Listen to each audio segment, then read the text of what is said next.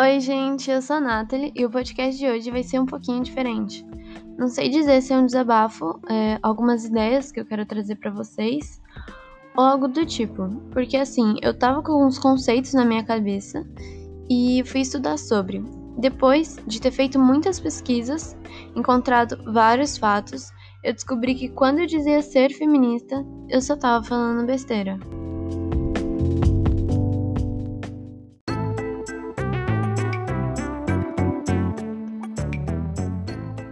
Sabe, não tem lógica aquelas mulheres darem uma de louca e histéricas só para ter os mesmos direitos do que os homens.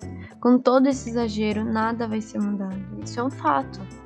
E meu, já foi comprovado biologicamente, e na verdade está bem na cara, de que as mulheres são mais fracas do que os homens.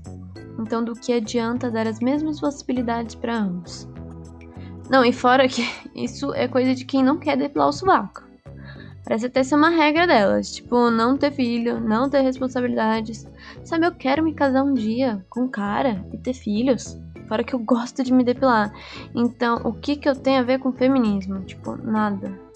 E eu não odeio todos os homens do mundo, não. Gente, para. Olha, as feministas, elas olham pro limite e falam, vou ultrapassar. Só pode. Aí vem aquela pessoa e fala: Ai, mas o mundo é muito machista. Gente, o mundo tá realista, né, queridos? Olha, a mulher já não entende nada de política direito. Quando abre a boca para falar de futebol, só fala merda.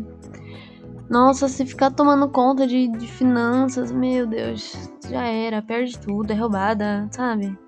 Ó, os homens, eles já sabem fazer tudo isso. Tranquilo, sem nenhum esforço. O que custa as mulheres ir lá cozinhar para eles? Limpar a casa, lavar uma louça, sabe? Passar roupa, cuidar do filho. Tipo, ela que quis ter o filho, gente. Vai ficar empurrando pros outros agora? Até aquele negócio da mulher ganhar menos do que os homens no mercado de trabalho. Meu, a mulher já não sabe fazer nada direito, ainda me inventa de engravidar e trabalhar em uma empresa ao mesmo tempo. Deve ser só para pegar licença maternidade. Tudo bem que ela pariu, tá? Cirurgia, não sei o quê. Mas, mano, meu tio, ele, ele tirou a vesícula e em menos de uma semana já tava trabalhando. E outra coisa, a mulher sabe que os homens não se controlam. Por que que vai me inventar de sair com roupa curta? Deve estar tá pedindo mesmo, só pode. Que custa chamar o tio, pai, primo, sei lá, talvez namorar, né? Casar logo, assim se andar do lado de um cara Pronto, problema resolvido. Aff, muito. Sabe, elas ficam complicando muito. Fora que. E o respeito? Nossa, não tem respeito por si mesma. Gente, isso. Ai, isso é vergonhoso. Quem não gosta de elogio também, né? Ai, sabe, fica reclamando o tempo todo que tem. Ai, tô feia, ai, tô gorda. E aí vai receber um elogiozinho na rua e reclama? Você não tem nem nexo. Às vezes até com a subir já fica implicando, mano. E, e, não, ai. Ontem, a minha prima ela disse que queria focar nos estudos e tal. Eu falei, ah, legal, não sei o quê. É, só que, tipo, ela foi de cabeça. Não tem tempo para sair, parou de se cuidar, sabe? Quero ver como que vai arranjar um marido.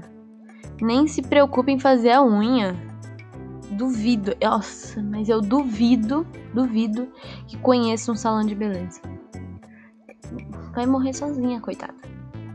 A não ser que ela seja um homem, né? Um sapatão, porque pelo amor de Deus, não tem noção. Ai. Igual aquele negócio de mulher empoderada. Isso assusta todos os homens, meu. Cada exagero. Ok, gente, eu não sei se deu para perceber, mas eu tava sendo irônica, tipo de propósito mesmo. Isso tudo que eu falei foi baseado em pesquisas que eu e um grupo de amigas fizemos e outras já pré-existentes. São coisas que as mulheres ouvem quase todo santo dia. Coisas que são impostas até mesmo dentro das nossas famílias. E todo o patriarcado que banca esses tipos de conceitos.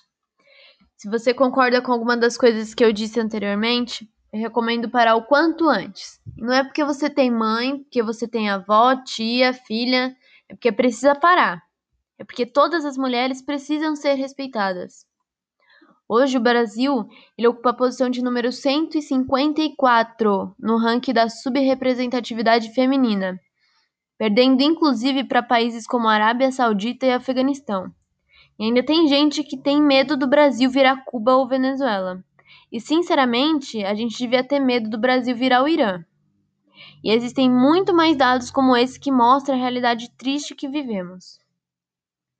Esse foi o episódio de hoje. E eu não vou parar, eu não vou me calar. É uma luta difícil sim, mas se for para derrubar o patriarcado, eu vou até o fim.